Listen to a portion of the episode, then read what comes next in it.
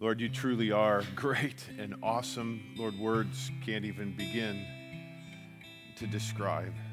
And Lord, we, we do desire that, that when we walk this walk that you place before us, when we live out the life that you have given to us, Lord, that truly others would see and take notice. Not of us, Lord, but of you. Lord, we, we stand in awe of you. We thank you for the amazing privilege that it is to sing your praises and how you invite us into this relationship. Not, not as, as any earthly king would, but as a father.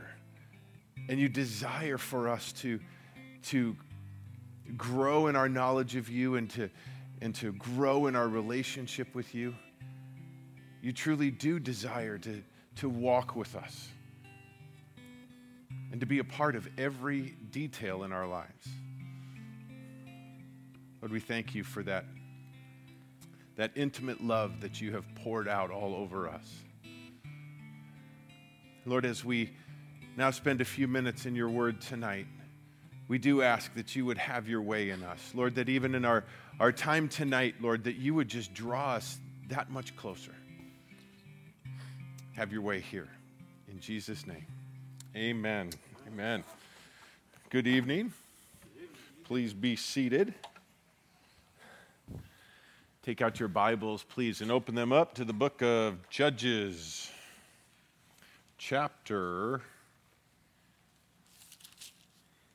11. Judges chapter 11. We started chapter 11 last week, didn't quite get done. Looking at Jephthah, the judge that God raised up at this particular time, again, in a time when the, the children of Israel did what was evil in the sight of the Lord. And we, we spoke of his past. He was, uh, he was the, the son of a, of a prostitute, his, his father having other sons, and they, they pushed him away and because of, of his mother and cast him out. And then when things got tough, they went and got him to come and rescue him, rescue them from the, the, the sons of Ammon, the Ammonites. They had come and they were attacking the area of Gilead, which is the, the, the, the area of Israel that was on the east side of the Jordan River. Remember, Reuben, Gad, and the half tribe of Manasseh, they, they decided to stay over on that side, that, ha- that part of the, didn't, not crossing over into the promised land. Well, that's where the Gileadites were, and, and they came and were attacking that area.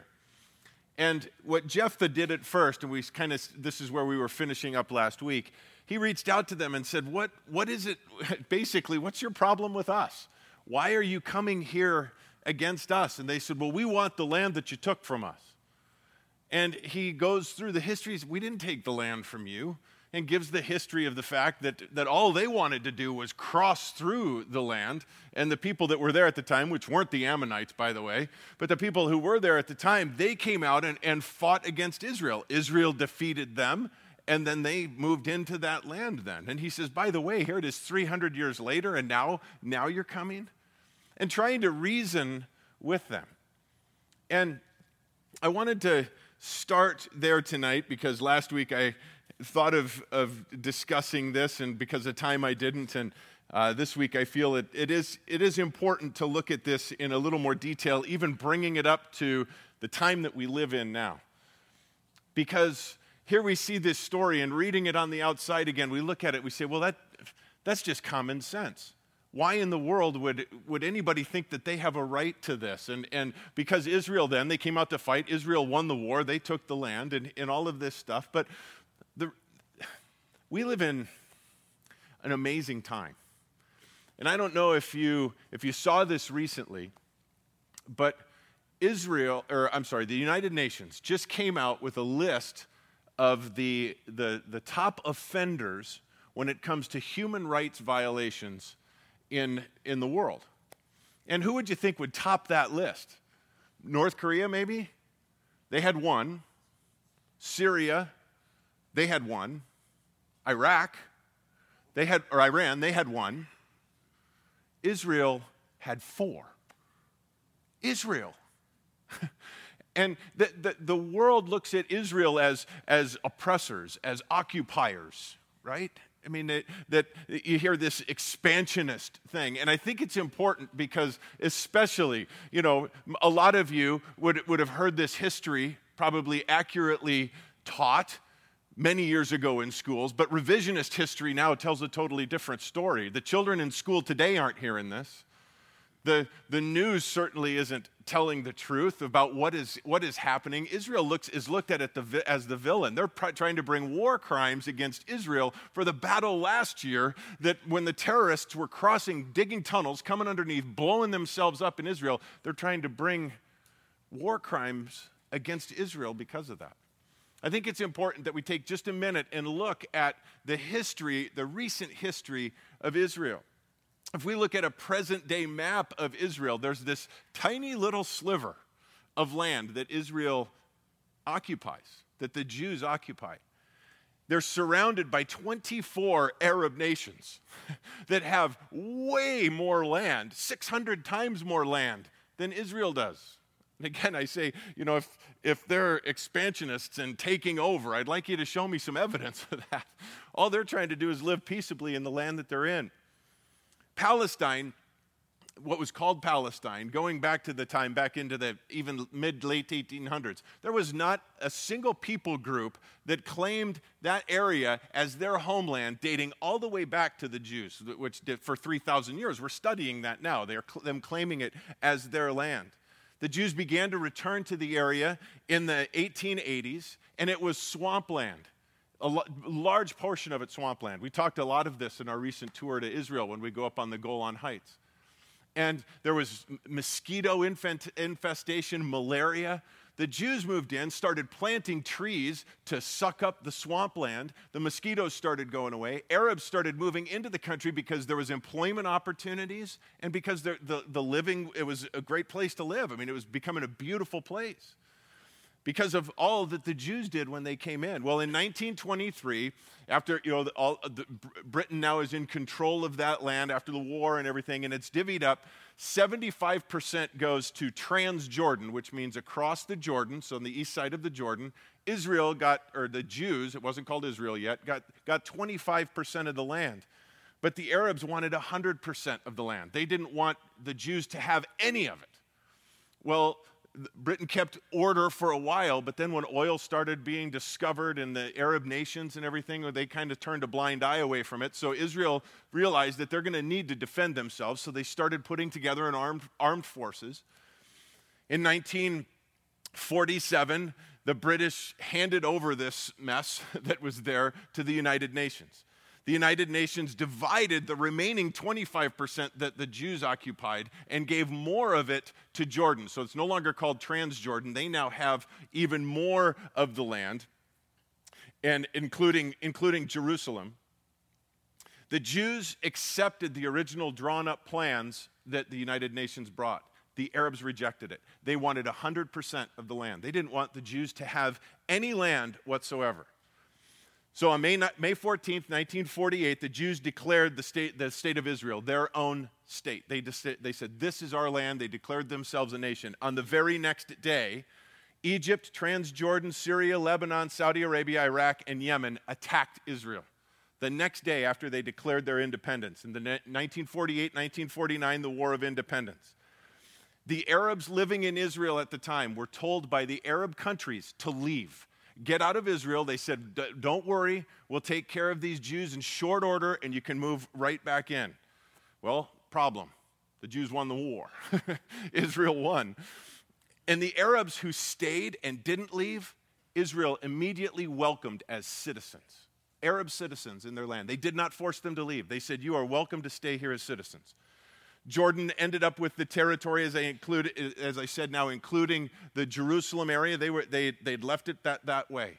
In May 1967, Egypt, Jordan, and Syria mobilized their three forces to again attack Israel because they wanted 100% of the land. They didn't want the Jews to have any land.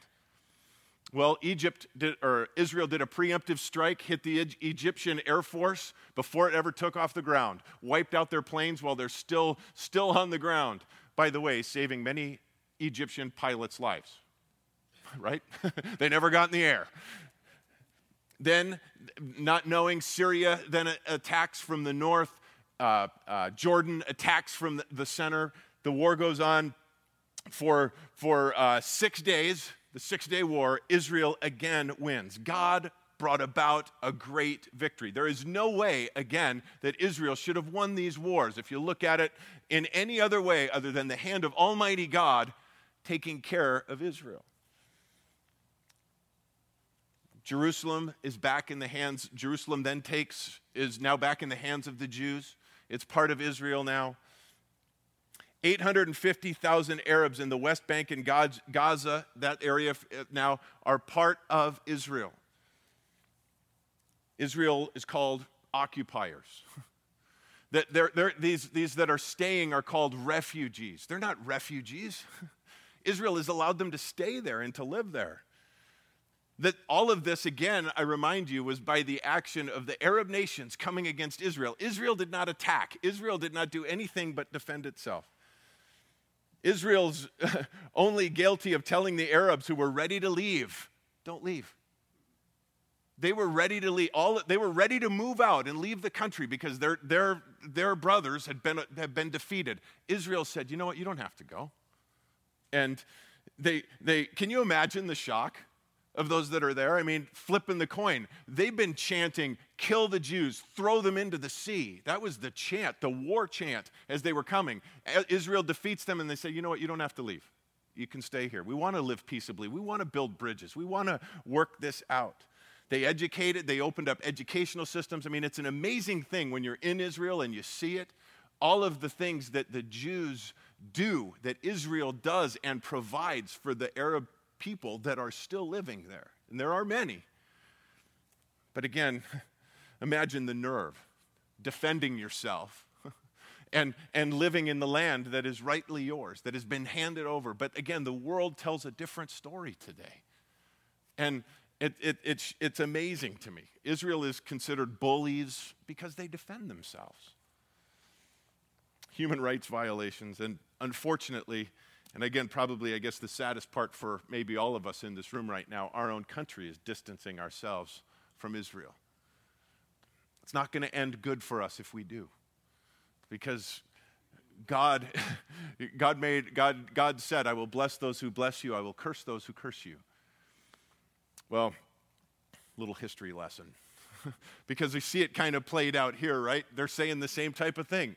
We want the land, we want it back you, you occupiers. Jephthah says in verse 24 of chapter 11, Whatever the Lord our God has driven out before us, we will possess it. And that's, that's again what has happened now. Well, he didn't want to, he didn't want to fight. Verse 27, I therefore have not sinned against you, but are doing, you are doing me wrong by making war against me. May the Lord judge. Judge today between the sons of Israel and the sons of Ammon. But the king of the sons of Ammon disregarded the message which Jephthah sent him. Verse 29 Now the Spirit of the Lord came upon Jephthah, so that he passed through Gilead and Manasseh. Then he passed through Mizpah of Gilead, and from Mizpah of Gilead he went on to the sons of Ammon. Verse 30 says Jephthah made a vow to the Lord and said, If you will indeed give the sons of Ammon into my hand, then it shall be, whatever comes out of the doors of my house to meet me when I return in peace from the sons of Ammon, it shall be the Lord's, and I will offer it up as a burnt offering. This is something Jephthah does, probably, uh, obviously, I believe, if we look at the history of Jephthah that we know of to this point, done with a right heart. I mean, I, I believe he was trying to do the right thing, but we're going to see that this is an extremely foolish vow at the end of the chapter. And, and in it, there's, there's a lesson that we need to learn. One of the things that I went back through and read this, why would you make a vow like that? God promised you. You know what? God never spoke to Jephthah. So he didn't have what, what Gideon had, you know, and, and so, but he's moving forward in faith, and we've seen that throughout. But just at the end, he says, God, I'm going to make a deal with you. I'm going to bargain with you. And whenever we do that, we're trying to manipulate God. We're trying to say, God, if you'll do something for me, I'll do something for you. The problem is, when we do that, we're making a commitment. And the problem with a commitment is that we're still in charge. we can commit to do a lot of things. We can commit to do a lot of good things. We can commit to wake up every morning and read two chapters in the Bible. The problem is the commitment still relies on us. And I think the other flip side of that, that, that we need to, again, fully embrace in this, is that a commitment says, Lord, I'm going to give something of mine to you. What we should do, instead of committing, is surrendering. And when we surrender, we say, Lord, it's all yours. Everything I am, everything I have is yours. Moving forward in faith, instead of trying to bargain with God and maybe manipulate the circumstances, leave with, again, that prayer God, your will be done. Your will be done. And whatever that is, God, I'm all in. I'm all yours. Well, again, I don't think that this was done in any, any malicious way, but certainly we'll see has some tragic consequences. So Jephthah crossed over to the sons of Ammon to fight against them, and the Lord gave them into his hand. He struck them with a very great slaughter from Aroer to the entrance of, of Minnith, 20 cities, and as far as Abel Keramim. So the sons of Ammon were subdued before the sons of Israel. When Jephthah came to his house at Mizpah, behold, his daughter was coming out to meet him with tambourines and with dancing. Now she was his one and only child. Besides her, there was no son or daughter. When he saw her, he tore his clothes and said, Alas, my daughter, you have brought me very low, and you are among those who trouble me, for I have given my word to the Lord, and I cannot take it back.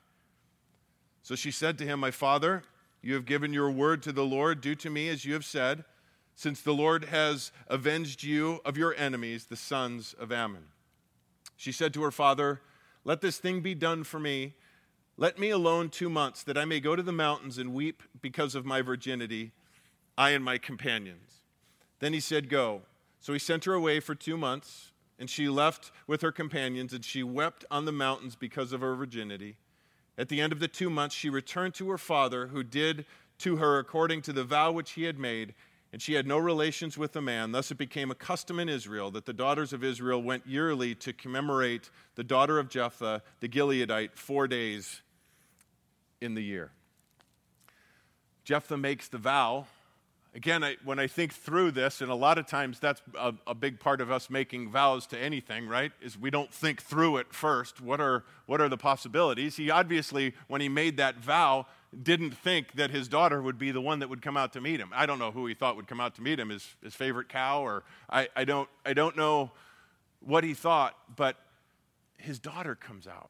Now, there are some commentators that believe that when Jephthah fulfills the vow that he actually sacrificed his daughter. I, I don't believe that for a second. First of all, God would never accept a human sacrifice. The only, the only place that would be lawful under the law was to for a sacrifice to be made was was at the tabernacle and there's no priest that would offer a, a living a human sacrifice on the tab- on the altar of God so I don't believe that that at all what I, I believe that it, you know, it, it, talks about here is that, that, you know, that talks about her virginity, that, that she was then consecrated to the Lord, that she was set apart for God, that she would never be married, perhaps even going and serving at the temple for, with, with some regard. But because Jephthah had no ch- other children, this means this is the end of the line for Jephthah's line. And so there would not be any, any grandchildren to carry on the name or, or, or anything like that. Again, I, I don't believe at all that, that this, this ended in, in human sacrifice of his daughter. Not to mention the fact that he is mentioned in the Hall of Faith, Hebrews chapter 11. I mean, God looks at him as a, as a mighty man of faith, recorded for us even in Hebrews. So, but still tragic nonetheless. Chapter 12.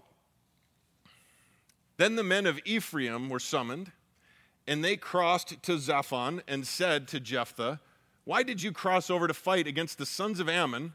without calling us to go with you. We will burn your house down on you.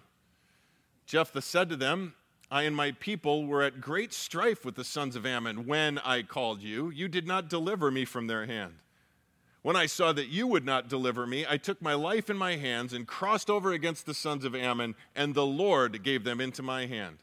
Why then have you come up to me this day to fight against me? Here we see the, a group of guys from the tribe of Ephraim. Now, if you'll remember in our study of Gideon, we've seen these guys before with the same reaction. When Gideon had the victory, it's the guys from Ephraim that come saying, How come you didn't let us in on the action? How come you didn't call us to be a part of it? They're, they're, wanting, they're wanting credit. They want to be a part of the victory parade instead of rejoicing in the fact that God delivered using, using Jephthah and the men that he had. They're saying, we want, we want our names in the record book. We want our names in the box score. How come you left us out? Pride, envy.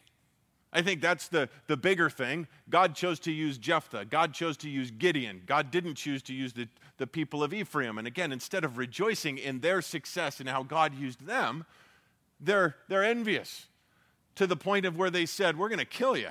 We're going to burn your house down on top of you. Galatians chapter 5 gives us a list of the deeds of the flesh. Paul says, Now the deeds of the flesh are evident, they're obvious which are immorality, impurity, sensuality, idolatry, sorcery, enmity, strife, jealousy, outbursts of anger, disputes, dissensions, factions, envying, drunkenness, carousing, and things like these, of which I forewarned you, just as I have forewarned you, that those who practice these things will not inherit the kingdom of God. Notice, envying is in that list. That's a, that's a, that's a pretty nasty list of, of offenses envying makes that list. God says if, if this describes you, if this is you, if, this, if you are an envious person, you need to be very careful. You need to check yourself. Paul says that we should check ourselves to see that we are in the faith. And if, and if, if you are overcome by envy, it's something that, that is very serious. James even says, What is the source of quarrels and conflicts among you? Is not the source your pleasures that wage war in your members? You lust and do not have, so you commit murder. You are envious and cannot obtain, so you fight and quarrel. Their, their envy had gotten to the point where they were ready to kill Jephthah, the, the hero that God used to save the people.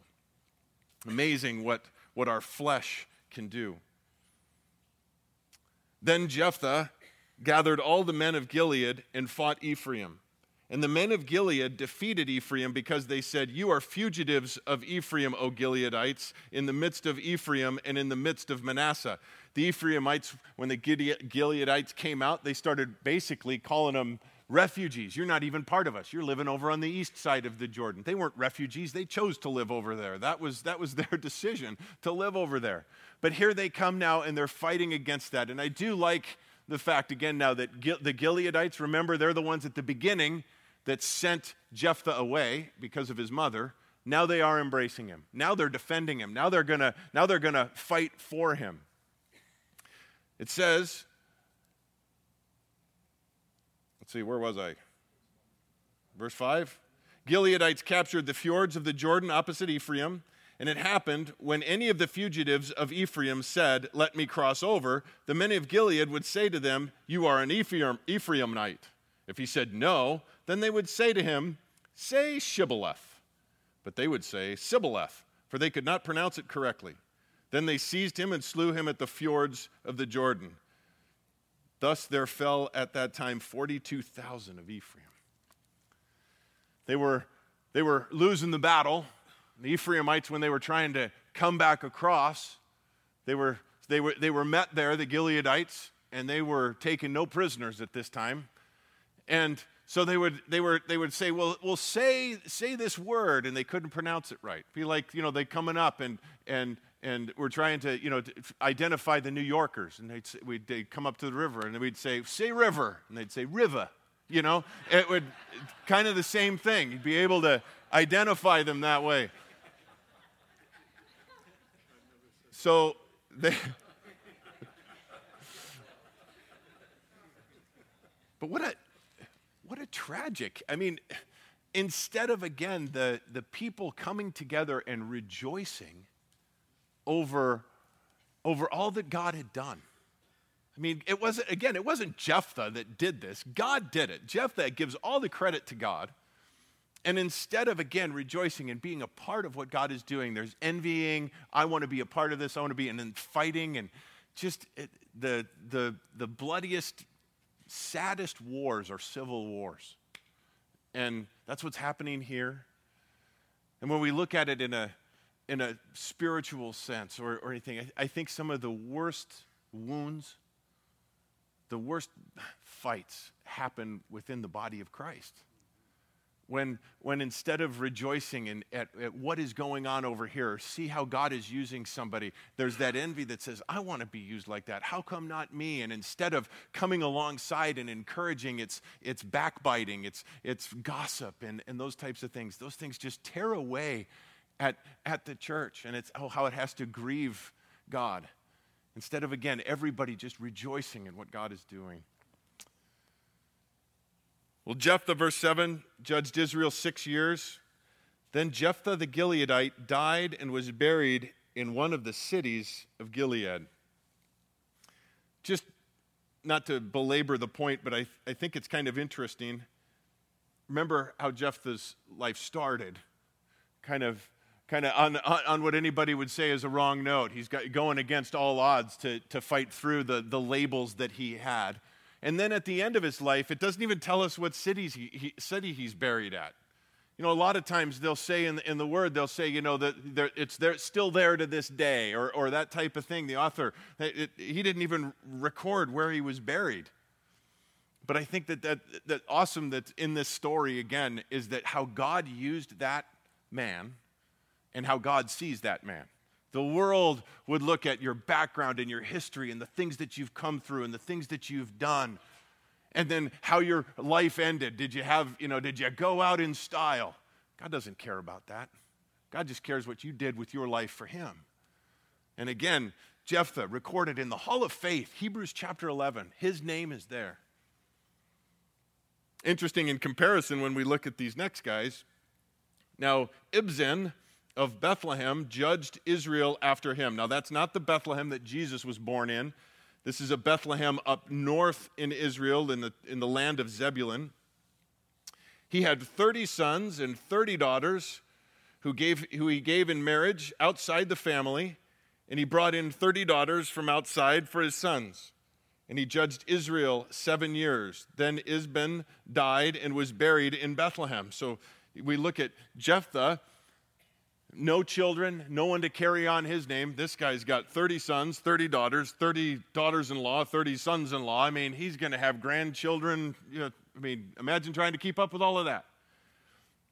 Tells us where he was buried. Then, verse 11 now Elon the Zebulunite judged Israel after him, and he judged Israel for 10 years. Then Elon the Zebulite died and was buried in Ajalon in the land of Zebulun. Now, Abdon, the son of Hillel, the Pith- judged Israel after him. He had 40 sons and 30 grandsons who rode 70 donkeys, and he judged Israel eight years. They didn't walk, they rode donkeys, and that was, that was, that was a high ride back then. Then Abdon, the son of Hillel, the Pitharonite, died and was buried in Pirathon in the land of Ephraim in the hill country of the Amalekites. So, here in just a few verses, we cover three where they were born, where they died, all their sons, but nothing else. I don't know about you, but I sure want to be known more for what I did for the Lord than, than any of the other things. Interesting.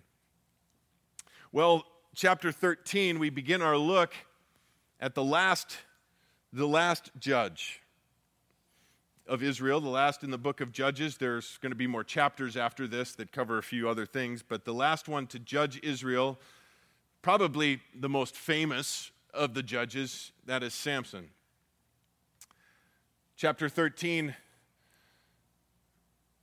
is, is kind of an introduction. We're going to see that, you know, the, the parents are, are, are told that he's coming It's interesting when we, if you, if you look at a timeline, because we're, we're not going to get to, look at this for a few more weeks, but, but Samson, his contemporaries at the time that, that were alive then, the, the high priest was Eli. This is the time of, of, of Samuel coming in. So we're looking at that, that kind of time frame. I think it's, it's interesting when you try to just play through some things and looking at that, that, that the, the way the timelines kind of cross we don't know how old Goliath was, but he may have been an up and comer when Samson was around. But he hadn't recorded in here. He was scared of Samson if he was still if he was around. But it's a tragic story. We're going to see, we look through this, how God so blessed him and, and used him in mighty ways. But there's tragedy throughout, throughout his life. You see, the problem that just jumps off the page when you look at, at Samson is again, as the judge, as the one that God calls to, to do this, and all the power that is given to him. He had great authority, but he had absolutely zero accountability. He didn't have an army around him. We're not even recorded that he had a bunch of friends or advisors around him. It's not recorded that he spent time in prayer and in worship. We see that he one of the prayers he's recorded is at the very end of his life when he asks for strength one last time. But just again, think of the, the total missed opportunity. God is going to use him greatly, but just think of how much more could have been done if he would have done as God would have wanted him to. But I'm getting a little ahead of ourselves here. Chapter 13 starts out a very familiar way. This last time this is going to we're going to see this though. Now the sons of Israel again did evil in the sight of the Lord. Again, one last time. Evil is defined by God. We don't go based on what the rules the world says is good and bad, what the, the world says is okay, what the world says is evil. What God thinks is all that matters. They did what was evil in the sight of the Lord, so that the Lord gave them into the hands of the Philistines 40 years. Now, the Philistines were very advanced in their time when it came to warfare and weaponry, armor. We see when we look at Goliath how, it's, how his armor is described and everything. They were very advanced, especially when compared to the, the, the Israelites. There was a certain man of Zorah, of the family of the Danites, whose name was Manoah and his wife was barren and had borne no children. Now, we don't, we're never told her name, but we see something about her right away here. She's barren. She cannot bear children. And in that time, that was a horrible thing to carry around with you. You were looked at, you were looked down upon. As a matter of fact, you were looked upon as though you, that God has cursed you. That is why you are not having children. And it says, though, that then the angel of the Lord appeared to the woman and said to her, Behold, now you are barren and have borne no children, but you shall conceive and give birth to a son. Here we see that God wasn't punishing her by, by keeping her barren. As a matter of fact, she was barren to this point because of the hand of God. It was Him that was keeping her from having children to this point, but she is chosen out of all of the women in Israel for, to, to bear this son, to bear Samson. And it's interesting because being barren, not bearing fruit, there are, there are times in our lives when God prunes us and cuts us back. And again, there are times when that happens, when it is because that, that, he, is, that he is disciplining us.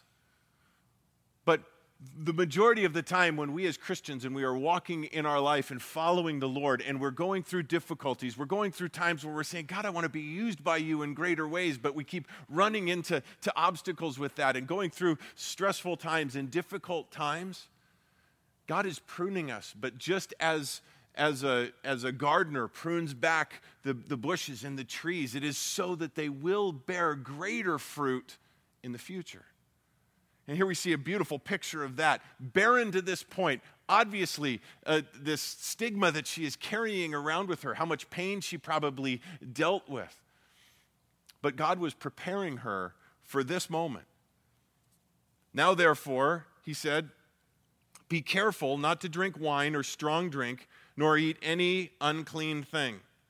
For behold, you shall conceive and give birth to a son, and no razor shall be upon his head, for the boy shall be a Nazarite to God from the womb, and he shall begin to deliver Israel from the hand of the Philistines. I think it's interesting that that word begin is there. All of the other judges were raised up to deliver the people f- completely from the oppressors. God says here that this son of yours, this Samson, will begin to deliver. We know that the, the final deliverance from the Philistines doesn't come until many years later by the hand of David. And I, I think that that's in no small part, again, because of how Samson plays out his role in it. But I do think that it's, that it's interesting that he's going to begin to deliver, he's going to begin the process. There's times when we're called to do things for God. We're called to begin things that we might never see the end of we might never see what God is calling us to do come to full fruition. And we have to be okay with that. I know at times that's again a struggle when, when you, you get something off the ground. I know I've, I've been a part of ministries before where I, I get something going and I have a real passion for what is going. And then I'm called to do something else and I need to say, All right, Lord, you're asking me to leave this with somebody else in their hands. And, and it's really difficult. It's really difficult to say, Okay, I gotta, Lord, I gotta trust you know what you're doing and, and leave that because you're calling me in a different direction. I think of in that whole regard, David.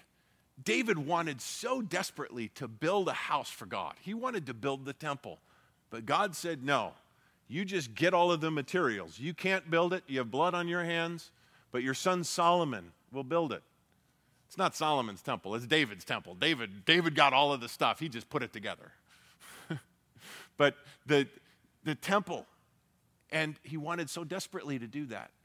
But God said no. But you know what? David was completely content with that. And I like that. What an example. Begin to deliver. Then, verse 6 the woman came and told her husband, saying, A man of God came to me, and his appearance was like the appearance of an angel of God, very awesome. And I did not ask him where he came from, nor did he tell me his name. You ever have one of those incidents where you're just so blown away and you walk away and you go, oh, I should have asked that. I should have, you know, probably got that information. So blown away. Then Manoah entreated the Lord. Wait a second. Didn't verse 7, I skipped one. But he said to me, Behold, you shall conceive and give birth to a son, and now you shall not drink wine, nor strong drink, nor eat any unclean thing, for the boy shall be a Nazarite to God from the womb from the day, to the day of his death. Now, the Nazarite vow was given in, in Numbers. It's explained in Numbers chapter 6. It involves, again, consecrating yourself, setting yourself apart for God. Now, when that's done, normally it's by the choice of the individual, and they're doing it for a, a period of time, not a lifetime, but a period of time. And it involved it involved not cutting your hair. It involved not eating anything from the, the vine, no grapes, no grape products, no drinking wine. Uh, you weren't supposed to touch any dead thing. And so Samson is supposed to be this. They're telling him, though, from the moment actually of conception, she's te- they're telling even the mother, you don't drink wine during this time. You don't touch th- that because you, he is being set apart right now for God. So this is very unique in this. Now, again, we're going to see that Samson, even though this is what he is supposed to do from the beginning of his life, it, we, we find out that he goes to parties, that he's, that he's drinking. He, he touches a lot of dead things. Of course, a lot of them weren't dead when he got there, but he, he, he does, uh, he, he, he, dis, he turns away from some of these things. He treats them very callously. Well, again, I'm getting ahead of myself. Verse 8 Then Manoah, the, the husband, after hearing this information from his wife, entreated the Lord and said, Lord, please let the man of God whom you sent come to us again, that he may teach us what to do for the boy who is to be born. I, I love that. You know, it, here, this, this information comes to him. We see in just the few verses that we've just read here that Samson had some godly parents. First of all, the fact that Manoah didn't divorce his wife because she was barren, that, that shows a godly man. In that time, that was again because of the stigma that was on that. That that, that was a reason for divorce. In in in the, that they would take that in the law, and they would and they, they could get move on and get. But he loved his wife. He loved God. They obviously knew the scriptures. They knew what a Nazarite vow was. And uh, the, the, the rest of Israel is doing what's evil in sight of the Lord. So they're, they're, they're probably one of very few. But then also, the first thing that he does when he hears this news is he prays. And, and in the prayer, it is, it is that prayer, kind of like Sam, or, uh, Solomon's prayer in his youth God, we need help with this. This is a huge thing that you've laid before us. We need some wisdom. We need some help in, in understanding how to raise this child. And that's great advice for all parents to be praying God, help us to raise this child, this child that you have given us. We like to call them our kids, but they're not our kids. They're his kids. They're on loan to us. They belong to him. And we need help. God, teach us, show us how to raise this particular child, because every one of them's different. Give us wisdom as to how to pour into this child. And that's what they go here. They know this is a special child. Give us wisdom. Help us, Lord. Verse 9 God listened, and he loves to listen to our prayers. He listened to the voice of Manoah, and the angel of God came again to the woman as she was sitting in the field, but Manoah, her husband, was not with her. So the woman ran quickly and told her husband, Behold, the man who came the other day has appeared to me. Then Manoah arose and followed his wife. And when he came to the man, he said to him, Are you the man who spoke to the woman? And he said, I am. I think that's kind of interesting. Manoah said, now, when your words come to pass, I love that. He's not questioning, he's completely in faith. My wife is barren, but you said that God's going to provide. So, when that child comes, when your word comes to pass, what shall the boy's mode of life be and his vocation? So the angel of the Lord said to Manoah, Let the woman pay attention to all that I said. She should not eat anything that comes from the vine, nor drink wine or strong drink, nor eat anything, any unclean thing. Let her observe all that I commanded. Basically saying, just do what I said. It's, it's all going to work out. I appreciate it, but follow what I said. And again, what God tells us. Listen to it and do it. Then Manoah said to the angel of the Lord, Please let us detain you so that we may pre- prepare a young goat for you. The angel of the Lord said to Manoah, Though you detain me, I will not eat your food, but if you prepare a burnt offering, then offer it to the Lord. For man- then offer it to the Lord. For Manoah did not know that he was the angel of the Lord. He just thought he was a man, a messenger. Manoah said to the angel of the Lord, What is your name, so that when your words come to pass, we may honor you? But the angel of the Lord said to him, Why do you ask my name, seeing it is wonderful? Now, that word, if you look over in your margin, if you have a marginal Bible, it gives you a little note there. It says it, that word wonderful carries with it the idea of incomprehensible. But notice also, if you have that there, it says Isaiah 9 6. You know what Isaiah 9 6 says, right? For unto us a child is born, unto us a son is given, and the government shall be upon his shoulder, and his name shall be called Wonderful. Same word, Wonderful counselor, mighty God, everlasting Father, Prince of Peace. This is no ordinary angel. This is, again, we've seen this happen before in our studies coming up, but this is a pre incarnate appearance of Jesus himself speaking to them. I love that too. Why do you ask me, seeing that it is incomprehensible, the answer to your question? You know, some of the answers to the questions that we have of God are incomprehensible. We can't handle the answer. we don't, it's, it is far beyond us. Isaiah 55, 8 and 9, God says, So far higher are my ways and my thoughts than your heart, thoughts. As far as the heavens are above the earth, so are my ways and my thoughts above yours. And, and there's times when we come across difficult situations. We come across dilemmas, and, and this, we're like, Why, Lord? I don't understand. And He's like, Why are you asking me? The answer is incomprehensible to you. Not that He doesn't want us to ask, I'm not saying that, but often we need to embrace that answer that it's just way more than we can handle, way more than we can know, and He's in charge and He's got it all, all under control. So Manoah took the young goat and the grain offering and offered it on the rock to the Lord, and he performed wonders while Manoah and his wife looked on. Same word there, wonderful wonders, same root there. For it came about when the flame went up from the altar toward heaven that the angel of the Lord ascended in the flame of the altar. When Manoah and his wife saw this, they fell on their faces to the ground they, they put this offering there, and as, it's, as it is burning and the smoke and the fire going up, the Lord steps right into the fire and goes up. I can imagine. I mean, you'd probably get a little weak kneed too, seeing that happen. Because it, it, it, they realized they weren't talking to a man, they weren't talking to an angel, they were talking to God. Now, the, Lord, the angel of the Lord did not appear to Manoah or his wife again. Then Manoah knew that he was the angel of the Lord. So Manoah said to his wife, We will surely die, for we have seen God.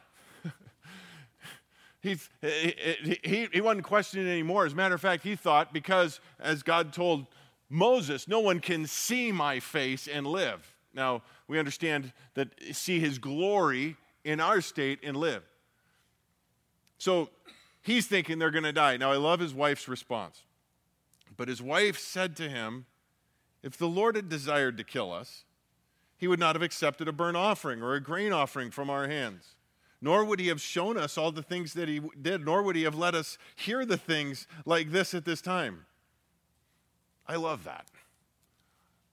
Wives, just take a little piece out of we don't know her name, but take a little page out of this because us, us guys, we say some really dumb stuff. And, and, and if you jump on board and start criticizing right away and, that type of stuff, it, you know, she, she, didn't, she didn't criticize. She didn't, and this goes both ways. Just we're, we're far more susceptible to the, the dumb things.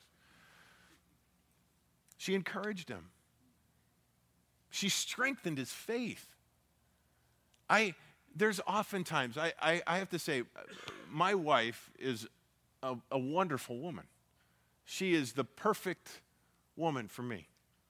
She strengthens my faith so often when, when my faith is, is, is weaker, when I'm doubting, when I'm, when I'm going through stuff. And she is such an encouragement to me. And we need to be that to one another because there's going to be times when, when we're all going to have our low spots in our faith and in our walk. And we need that one to come alongside, not to, you know, that, what are you talking about? No, no, no, no. No. Man, God is for us. Who could be against us? Coming alongside. I, I also, I also love this too because at times we can, we can feel like, man, God's really got it out for me. You know, things have been kind of lining up, and it's, you know, it's been kind of one bad thing after another after another. And as I mentioned, we can lose sight of the fact that God is preparing us to do something else. We could say, man, just, man, God's just really beating me up. This verse I have underlined because I think there's a greater meaning for us. If the Lord had desired to kill us, he would not have accepted a burnt offering or a grain offering in our hands. If the Lord had desired to do evil to us, he wouldn't have accepted the sacrifice of his son on our behalf. We celebrate this Sunday that the tomb is empty. That means his sacrifice on our behalf was accepted. He wouldn't have done all of that if he meant to do us harm, to do us evil. He means he wants to bless us. And so we need to look at those things that come in our life with that understanding. He loved us so much that he sent his son and his perfect sacrifice was accepted on our behalf. I look at these two and what, what a godly example. What, God is still looking for godly people like, like Manoah and his wife in these wicked times, in these dark times. that will just simply love God, love His Word, pray, encourage each other, seek the Lord. What would you have for us? How do you want us to raise our children? What do you want us to be doing? While the whole world all around us is do- going away, Lord, what do you want from us? What do you want us to do? Great, great example from these, these two. Well, real quickly, a couple, couple more things, last two verses. Then the woman gave birth to a son and named him Samson, and the child grew up, and the Lord blessed him. Did God know all of the things that Samson was going to do? He knows all things.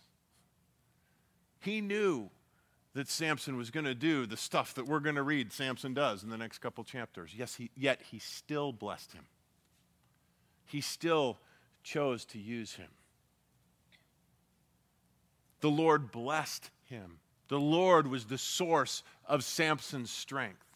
I know we get this picture of Samson like, you know, Arnold Schwarzenegger or something like that. I don't think he was. I, I, I mean, I don't think he was uh, Pee Wee Herman either, but I, I, I, I don't think that, that he was this massive muscle building guy that worked out in the gym all the time.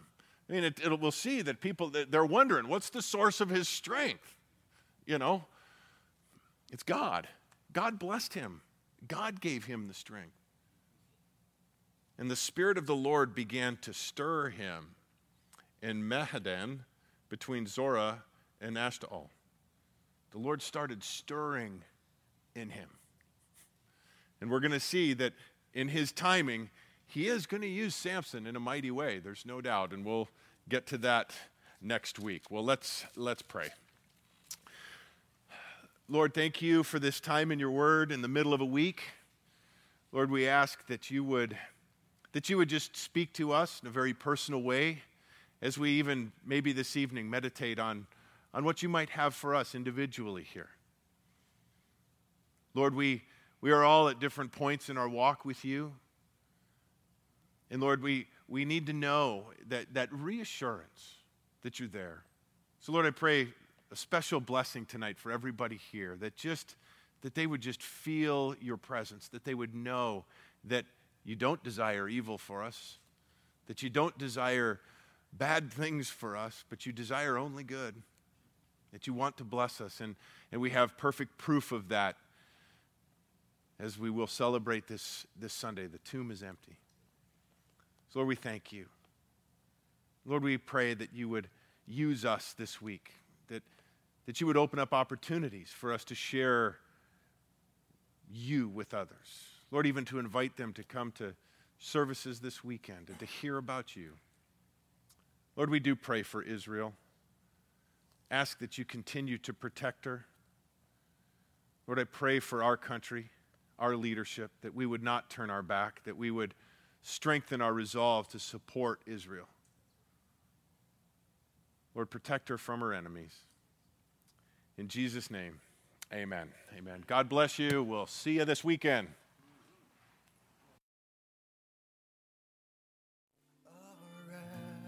much like me. Dying once was a lost, but now I'm